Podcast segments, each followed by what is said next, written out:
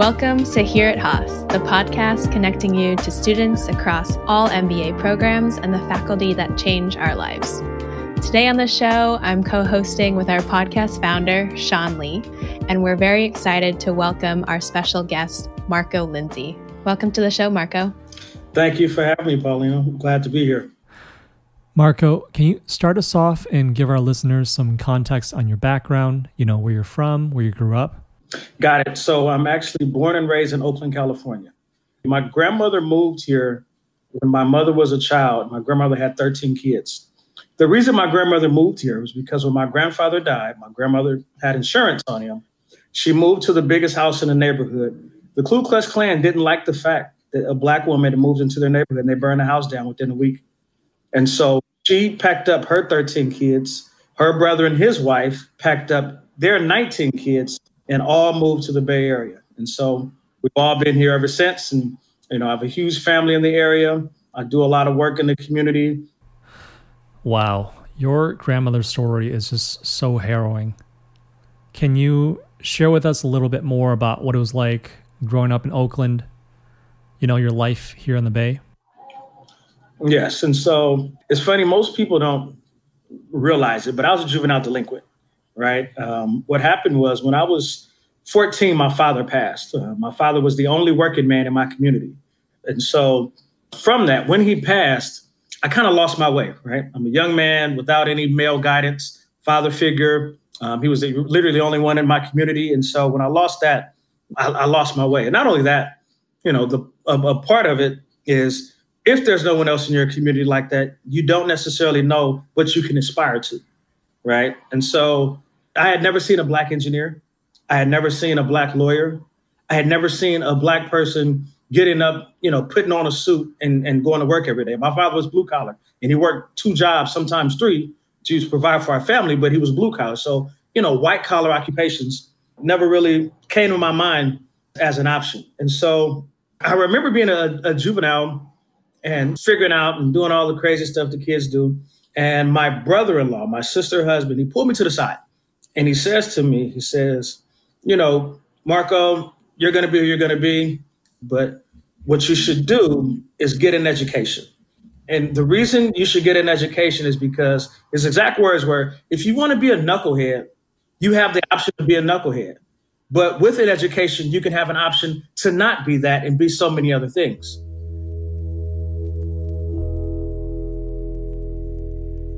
And so for me, that was pivotal because I've always been adamant on teaching, telling other people, and knowing about my own options, right? It's mm-hmm. important to have options, you know, within your community, to get out of your community. It's important to make sure that you create options so that way you're not pigeonholed and you're not backed into any corners.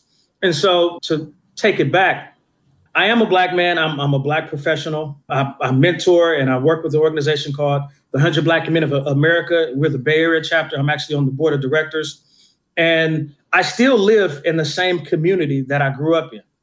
And one of the reasons that I do that is because, you know, unfortunately what has happened, and, and this is East Oakland, what has happened is that a lot of times when people make it or become successful, they move out to the burbs, they move, they leave this area, right?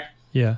And I found that to be a problem because, you know, when I grew up, I wish I had somebody like me to look up to. That's not to say that I'm, you know, anything grandiose or anything like that, but because so many people left, I didn't have that. And so it's important for me to stay here so that way the little black boys and little black girls can see me and say, hey, I know all this other stuff is going on, but at least I know that guy, you know, he gets up and he, you know, he goes to work and he volunteers and, and he, all these other things and provide resources to my community. So that way, at least they'll have something they can aspire to. The organization that I'm in, the one hundred Black Men of America, well, we call ourselves the one hundred Black Men of the Bay Area. One of our models, we have two. Uh, one is real men given real time. But the second, the second, and I feel it's important, is what they see is what they'll be. You know, it's important to make sure that our youth can have a visual into this is something that I can aspire to. This is someone who came from the same background as me. This is someone who has some of the same issues that I've had, and they've made it. And so I don't have to dim my own light. I can aspire to that, too. And so That's, those are some some pivotal things that occurred to make me who I am. Can you share with us a little bit about your role as the Associate Director of Diversity, Equity, and Inclusion at Haas? When I first started, when I was a Chief of Staff role, I noticed a lot of inequities for students of color. A lot of times our Black students would come here, they would move here from across the country or, you know, you know, out of the country, and they'd get to Cal, and you can come to Cal and not see that many Black people, right? Mm-hmm. So I took it upon myself, even though in my Chief of Staff role, I had no dealings with students. My role was purely administrative, but I took it upon myself to make resources available to all of the students that I could. And so what I would do is, you know, I would connect them to events, personal and professional. I would connect them to communities. I would help them get connected to recruiters in tech who were looking for Black talent, things like that. I would buy them tickets to things like AfroTech and other conferences because I knew the numbers were so low that I had to do something, and I had the budget and I had the power to do so, you know, to make to make their experience a little bit better, right? You moved here from across the country. You might have expected it to be one way. You get here and it's not. That's not fair to you. Let me use my personal networks and see what I can do to make things better. And so when a new dean came aboard, I realized that I had seen enough deans. I wanted to switch roles. And, you know, it was a natural fit, given that I had been doing that so long for so many students, to switch over into this new area. And so in this new role, my primary areas of focus are the staff. And so making sure that our staff body is diverse, you know, making sure they feel included, making sure that it's an inclusive environment, make sure that we have diverse and inclusive hiring practices. And then also our alumni, right? And so I'm the one responsible for working with our uh, diverse alumni, you know, because Haas has had bad press and, you know, has been known for not being good to our students of color. Many of our alumni who went through the program just felt disconnected, right? They didn't want to come back. They didn't want to volunteer. And so um, working on that, because being here thirteen years, I know thirteen years worth of alumni, you know, making sure that we can create programs for the alumni, making sure that they feel connected, connecting them to the current student body, and then also making sure that we have resources available to them. So that way, you know, their alumni experience can be better than their student experience if they had a bad one. And I think you hit this great point of the importance of mentors and the importance of seeing successful people who look like us, like who look like you, who grew up in the same conditions, who speak your language and really understand what it takes to get out or change your life and your life trajectory. And I think one thing I'm curious to learn more about you is we know you have some defining principles of your own. So we have our defining leadership principles at Haas, but we know that you have three that you've signaled out as your own defining principles. And I would love for you to share each of those principles and how you crafted them. Yes, I do have three defining leadership principles for my life. And being that I was here when we formed the uh, defining leadership principles, it just made sense for me to have some for my own life.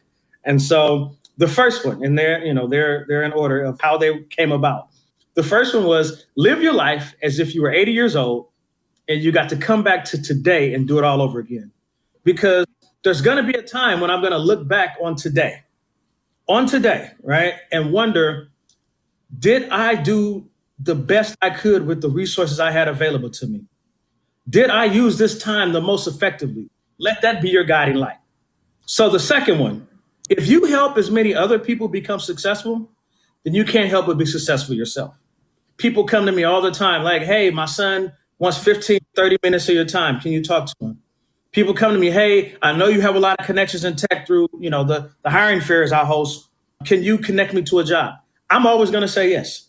I'm always going to say yes, because it's extremely important to help as many people around you. And not only that, but if you help other people become successful, you're creating a network of successful people. And finally, I am someone's ancestor. One day there's going to be someone on this earth with my blood in their veins that I never met. What am I doing now to benefit them in the future? And so with that one, I think many times we live in the moment, and it's real easy to get caught up in, in our own lives. And, you know, what am I going to do this Saturday, right? What am I going to do this weekend?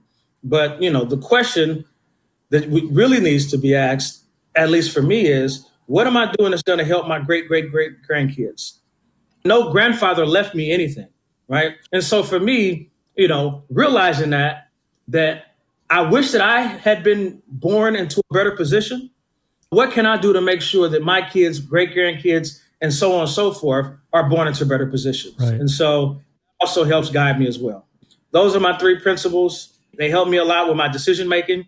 And, you know, they help me do the right thing and what I, what I believe to be right. Speaking of leaving a legacy, I just recently became a father in January. Congratulations. Thank you. Thank, thank you so much. And I can't help but think every day how I want to help shape the world for our sons and daughters, right? How have recent events changed your outlook as a father yourself? So to be totally honest, um, recent events have never changed my outlook because unfortunately the recent events that are happening have always been prevalent in my community and amongst my people. Right now, you know, there's there's there's a lot of, you know, talk about, you know, Brother Floyd, Ahmaud Arbery, Breonna Taylor, tragedies, travesties, right? A lot of good people who lost their life. But the unfortunate thing is that I've experienced that in my entire life. Yeah. I've known since a child that a police officer can kill you at, at will. I've known this. And that's that's just been my reality. And I've known that, you know, police in my community, you know, and the, and the crazy thing about this is many times there's a talk where a parent tells their child, you know, what to do if they come in, in contact with the police, where it's like, make sure they can always see your hands. If you're going to grab something, announce that you're going to grab it. Um, don't talk back. Don't be smart. You know, roll down the window, do whatever they say. Don't be a threat. And my family never had to have that talk with me because just living and, you know, listening to my parents talk to my uncles and their friends, I heard the talk through that.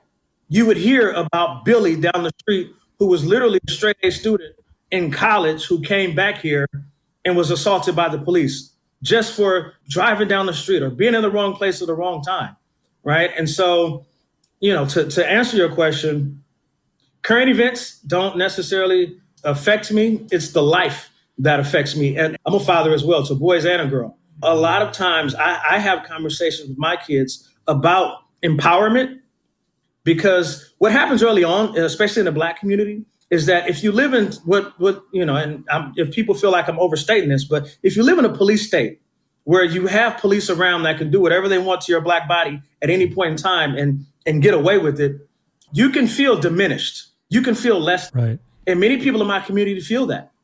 Many people in my community feel like second-class citizens, because you can't be a first-class citizen if your life can be taken without consequence. And so a lot of my conversations with my kids, in addition to be careful, take care of yourself, don't do X, Y, and Z, but, you know, it's you're more than an accomplisher. I'm very big on my last name. And so, you know, when I talk to my kids, I'll tell them, as Lindsays, we do this, right? As Lindsays, we take honor and pride in doing this. And as Lindsays, we're good at math, right? Mm-hmm. As, as Lindsays, we, you know, we we exercise. And as Lindsays, we walk with our head up. And and so that's how I talk to my kids, in a way that they don't think that I'm telling them to do something that's not already in them. I want them to feel like, hey, this is just a part of my bloodline. You know, this this this outspokenness, this this freedom that I have, this strength that I have, it's already in me. And all I need to do is tap into it. And I I, I want and I, you know, I wish and hope that more people from, you know, backgrounds that aren't overrepresented could do that. And I'll I'll just pause for a second there and, you know, give you this. Um, I don't use the word underrepresented. I don't use that term because under comes from a place of deficiency, right? Mm. We're, and there's nothing under about me. I'm I'm above in everything. And so if we're going to talk about this demographic, I'll say populations that aren't overrepresented, because the problem is, it's not that, you know, there's a group of people that's underrepresented. The problem is there's a group of people that are overrepresented and they're taking up space from the other people in the world. It's like having, you know, too much of one thing in your refrigerator, right? If you have forty-seven gallons of milk in the refrigerator, you know, get some some grapes or some some meat and say, we need to, you know, it's underrepresented grapes. No, get rid of some, some milk and make room, because that's the way it should be. Yeah. That's a great analogy. I'm also wondering how large this fridge is with forty-seven gallons of milk. but, but no, I think that's a great way of like flipping the conversation and flipping the perspective. I wanted to share a quick story. So I went down to the march in the Mission District in San Francisco on Wednesday. And I think for me, There were a couple of reasons that I wanted to go. One, I wanted to show solidarity. I wanted to feel a part of this moment in in history and current events. And I think, two, another reason that came to my mind and kind of relates back to some of your defining principles was, you know, I do feel like this is a big moment in my lifetime as a, a young adult. And when my kids ask me in ten to twenty years what I did, living in the Fillmore, which is a historically Black community, being a mile from city center, you know, when my kids ask me what I did during this time, I didn't want the answer to be, I stayed home or I, you know, shared something on Instagram and that was it. And so I went down and, and it was very powerful. It was overwhelming and, and humbling to see a mass of a city united together peacefully during a pandemic with masks on and being united on a front. And then I think at the same time, honestly, I felt somewhat at a loss around wrapping my mind of what do we do next? How do we fix a system that's so broken? And what is my role to help? I'm here, I'm marching, I'm protesting here with this whole city, but what happens next? So I just wanted to get your thoughts and perspective on the various marches and protests that have gone on in the Bay and, and around the world. Thank you. Thank you for being a part of that. That's it's it's necessary, it's needed, and it's appreciated. Ironically enough, this morning I was at a, a, a rally in Oakland City Center uh, with the one hundred Black Men. And so that literally, you know, I, I came from that to do this. And so I think it's important. And I'll tell you this, that I went to, you know, last Saturday, I went out to, you know, protest, and I took my fourteen-year-old daughter, right? And, you know, some people are like, why would you take your daughter to a protest? Well, what I want to instill in her is we stand up to injustice. This is what we do. And, you know, this is what you're going to do.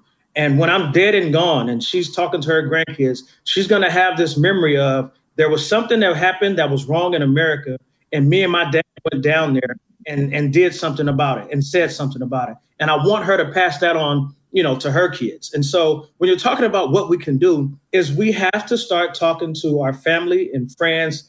And the most important, our kids, about anti-Blackness. We raise our children in a world and we teach them things and we love them and we nurture them.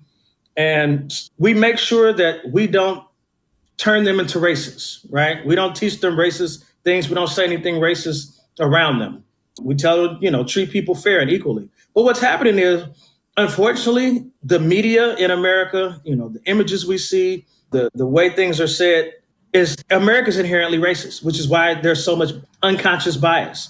English is inherently racist. And I'll just say this, so many things have a negative connotation when it's used, when used in the conjunction with the word Black. Now, I'm a Black man, right? And so the idea is that you you hear Black man and you think positive or you, you're neutral. But a Black cat is bad luck. Black bald is bad. Black listed is bad. A Blackout is bad. All of these things are bad. And the expectation, you want me to believe that now when you come to me, you're going to think necessarily good? No, that's you. You have this unconscious bias in you. You know, people need to acknowledge that. But the, the point I want to make is we have to teach our kids about anti-Blackness, because they will come up and just all those things that I just mentioned, right? Your kid will listen to all these things about Black being bad, and then they're going to meet Black people and they're going to bring that with them, right? And you didn't have this conversation because you didn't think of it. But not only that, there are going to be things said in the park. There are going to be things said at school. There are going to be things in the media, on the news. And so you have to be very cognizant of it. You have to, you know, have those difficult conversations. And I get it. You know, I, I wrote this in a letter recently, but I know we want to keep our kids naive for as long as possible. We want to keep them innocent for as long as possible and not have these talks about how uh, unfair the world is. But unfortunately, that unfairness is already entering into them. It's already in their peripheral. Right. And so if you don't address it, they're going they're already learning things that you didn't want them to learn. They're already learning. They're already seeing images, just living in life that, you know, promote anti-Blackness. And so we have to speak up, because right now I'm truly under the impression that, unfortunately, America is run by a bunch of racist old white men. Mm-hmm. We have politicians who've been in office for decades. Right. And unfortunately, We just have to wait for some of them to die off. They're going to be in power. They're going to be judges for life. So we have to wait until their life ends. And so my point is, this next generation that we're bringing up, who are going to eventually take those positions after these old white men die off, let's make sure we're we're pouring into them. Let's make sure that we're indoctrinating them into the right things. So that way they have some values and some beliefs that truly reflect what this country should look like, right? And so that's a big one. I think, you know, it's important for everyone to find their niche, whatever area you want to get involved in. I do hope it's more than just sharing social media posts, but that's a start. You know, at least do that. At least do that. But talk to, you know, your congressman, talk to your local law enforcement, right? Go talk to the police union. There are so many things that can be done. And talk to your Black friends or Black colleagues and speak up for them when they're there or when they're not there. There are going to be so many times when, you know, a conversation is going to be had when a Black person isn't in a room, and people are going to let their guard down. And, you know, our allies are the ones that are going to have to be like, hey, why are we having this meeting and there's no Black people here to, to give their voice? Right. Why are we on this hiring panel? Why are there's no one Black that's talking about, you know, this product that we're designing? Why are we not getting a Black perspective? Because Black people buy products too. And let's make sure it fits their needs as well. And it's up to our allies that are going to be in those rooms that many of us that I, I'll never have access to. I'll never have access to those rooms many times for whatever reason, but maybe just because of my skin color, right? But I still need you to advocate for me, because we all would want that if the shoe was on the other foot. And I know it's difficult. I know it's uncomfortable, and but it has to be done, or else the problem will continue to go on forever. And that's this is exactly why here it is twenty twenty, and we're still facing the same issues that we faced in the nineteen sixties, the nineteen twenties, the eighteen hundreds, the seventeen hundreds.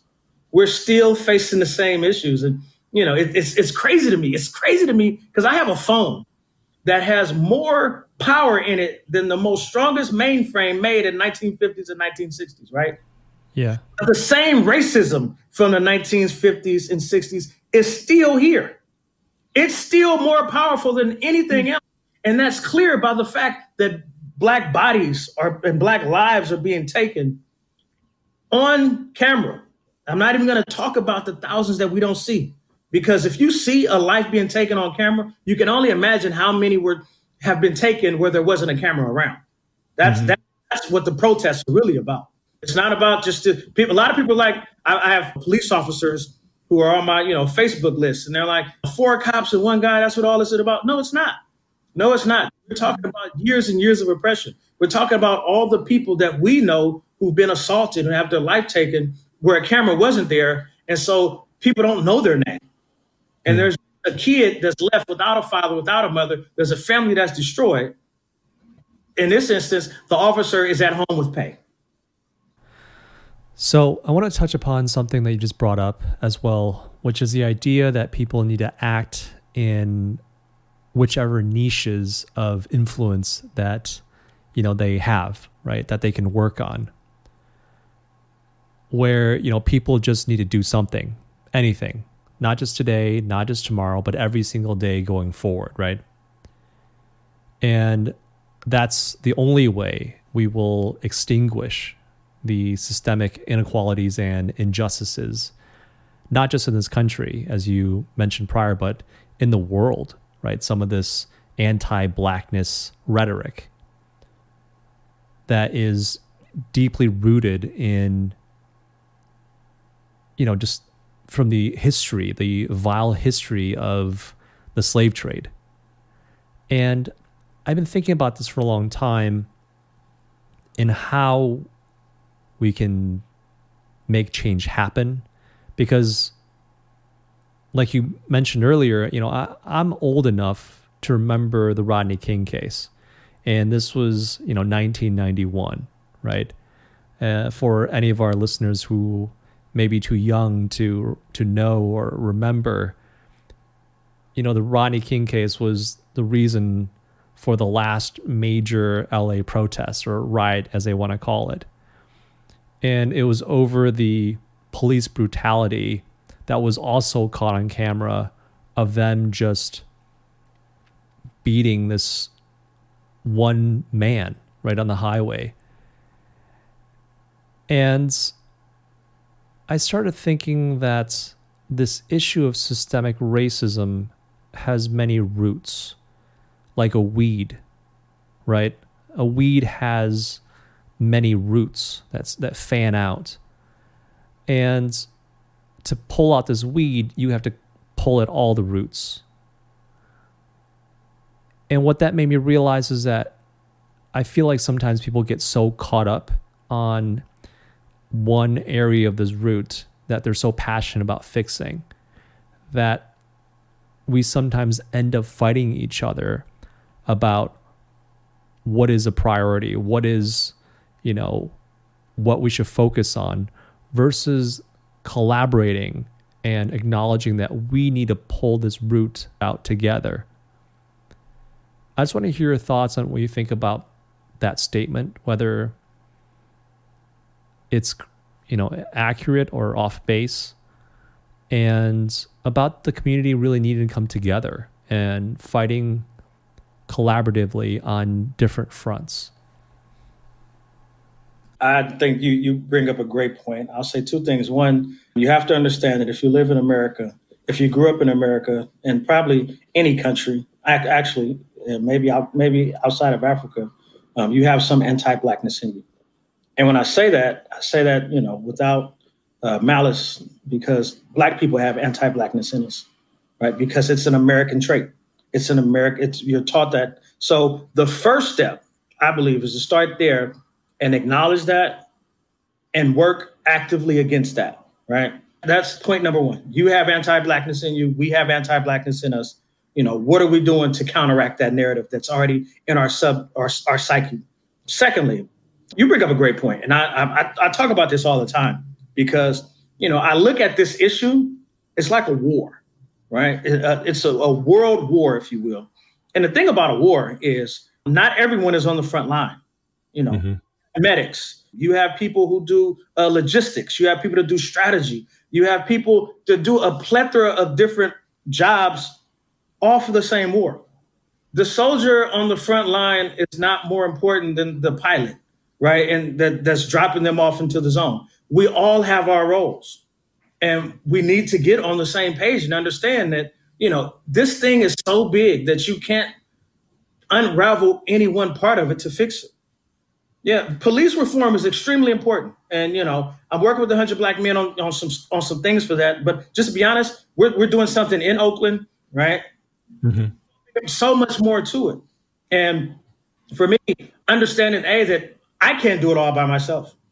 And I think if we start looking at it more as a war where we're all doing our, our parts, where we're all on the same side, as opposed to, you know, you're doing this, but my my job is more important. So you should pay more attention to me, or you should stop doing what you're doing to, to come support me, or else I won't support you.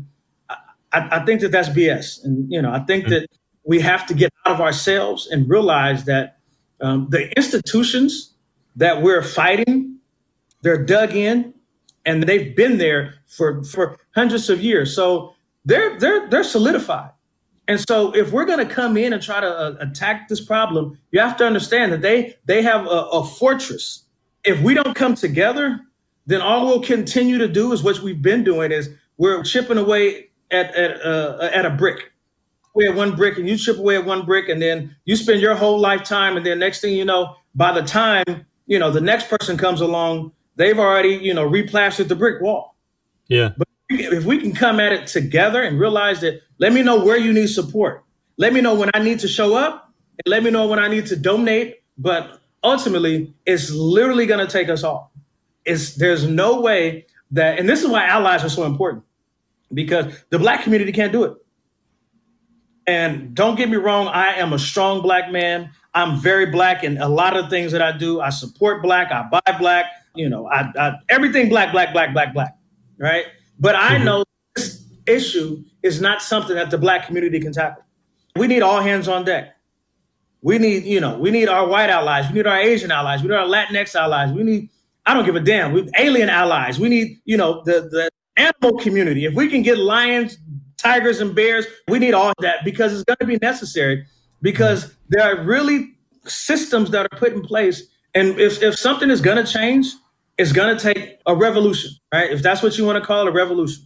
Boston Tea Party. People got mad at tea tax, started messing up tea, you know, throwing tea overboard, and a revolution began, and it changed the trajectory of our nation. We wouldn't be where we are today had that not happened. And that was about tea. Tea, literally, I, I just I had some of this stuff. You just, it's five bucks. Tea.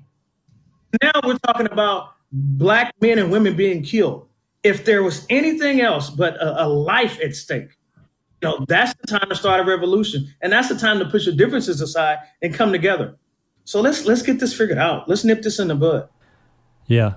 And speaking of nipping things in the bud, you know, when you brought up your own principles for your life earlier about how you want to raise your kids and how you're thinking about creating a future and passing things on to your grandkids, you know, it made me realize that so many of us not in the Black community don't have to think about or even worry about being able to pass on generational wealth, right?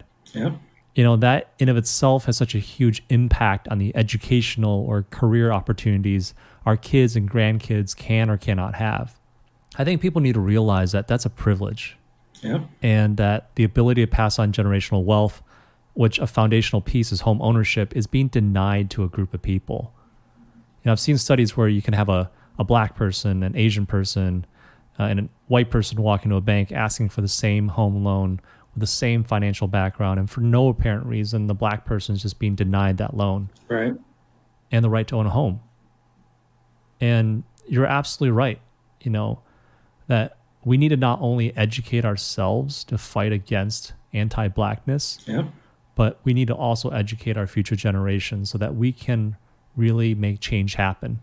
And I appreciate you sharing that message today.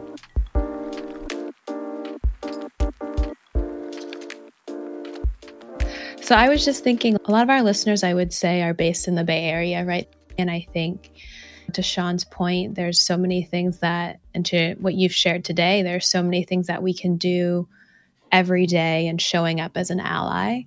But would also love for you to give some real recommendations on how the local community can give back, whether it's organizations or events that are coming up or um, local businesses to support. Got it. So, you know, one, I'll, I'll plug the one hundred Black Men of the Bay Area. Um, it's an organization I'm on the board on, and I'll, it is, it's not a selfless plug. You know, I've joined this organization because they do real work. Right. We actually get people jobs in tech. You know, three times a year we hold a hiring fair where it's free to everyone to come. Right. We invite the entire community and we collect resumes. We sort the resumes. We edit the resumes and then send them out to employers. Right. Through you and, and hiring managers and recruiters that we know.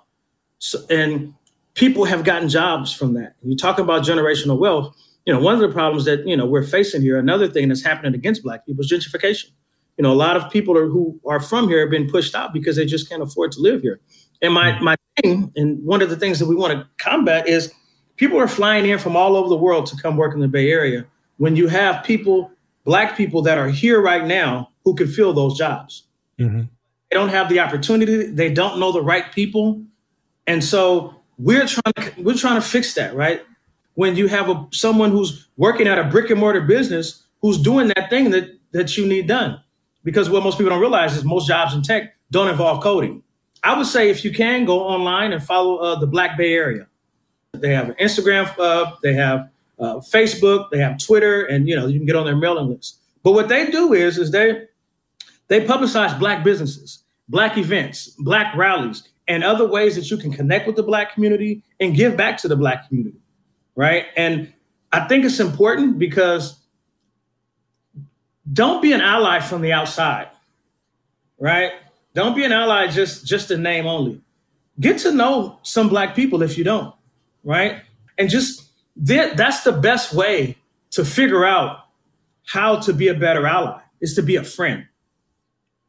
Because a friend is automatically an ally. I mean, an ally is, is here, but a friend is here. Right. And start developing friendships with the people in the community. So that way, when you hear about these things that are happening, it hits home. Yeah. Because often if you hear about something to someone that, you know, that isn't necessarily truly connected to you, it doesn't have the same effect.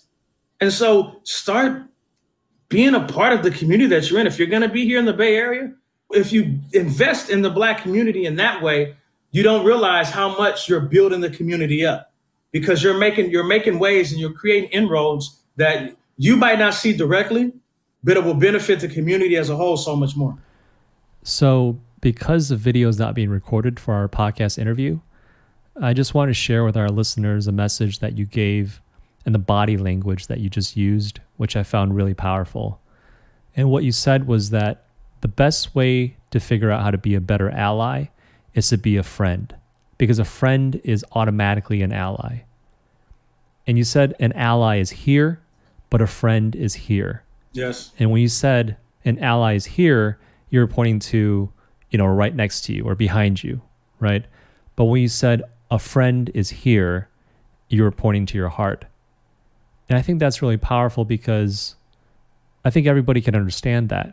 It's universal, that a friend is in your heart, that you're not just thinking about this friend, but you're feeling for your friend.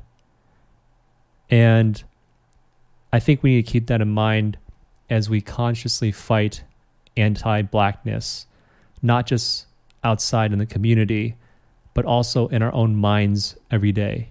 Yes. So thanks again for sharing that. Thank you. Well, thank you, Marco, for joining Sean and I today and sharing your story and your perspective. Thank you for having me. This was unexpected, but I, I had a good time. And for our listeners, we'll link to many of Marco's recommendations that he just shared in our show notes, so be sure to check them out. And thanks for tuning in to Here at Haas with Sean Lee and Paulino Lee. Instead of our regular close this week, we'd ask you to take action, to push yourself to think about how you are being an ally. How are you showing up every day for your community? And in this defining moment, how are you making a difference, and how are you leaving a legacy? Until next time.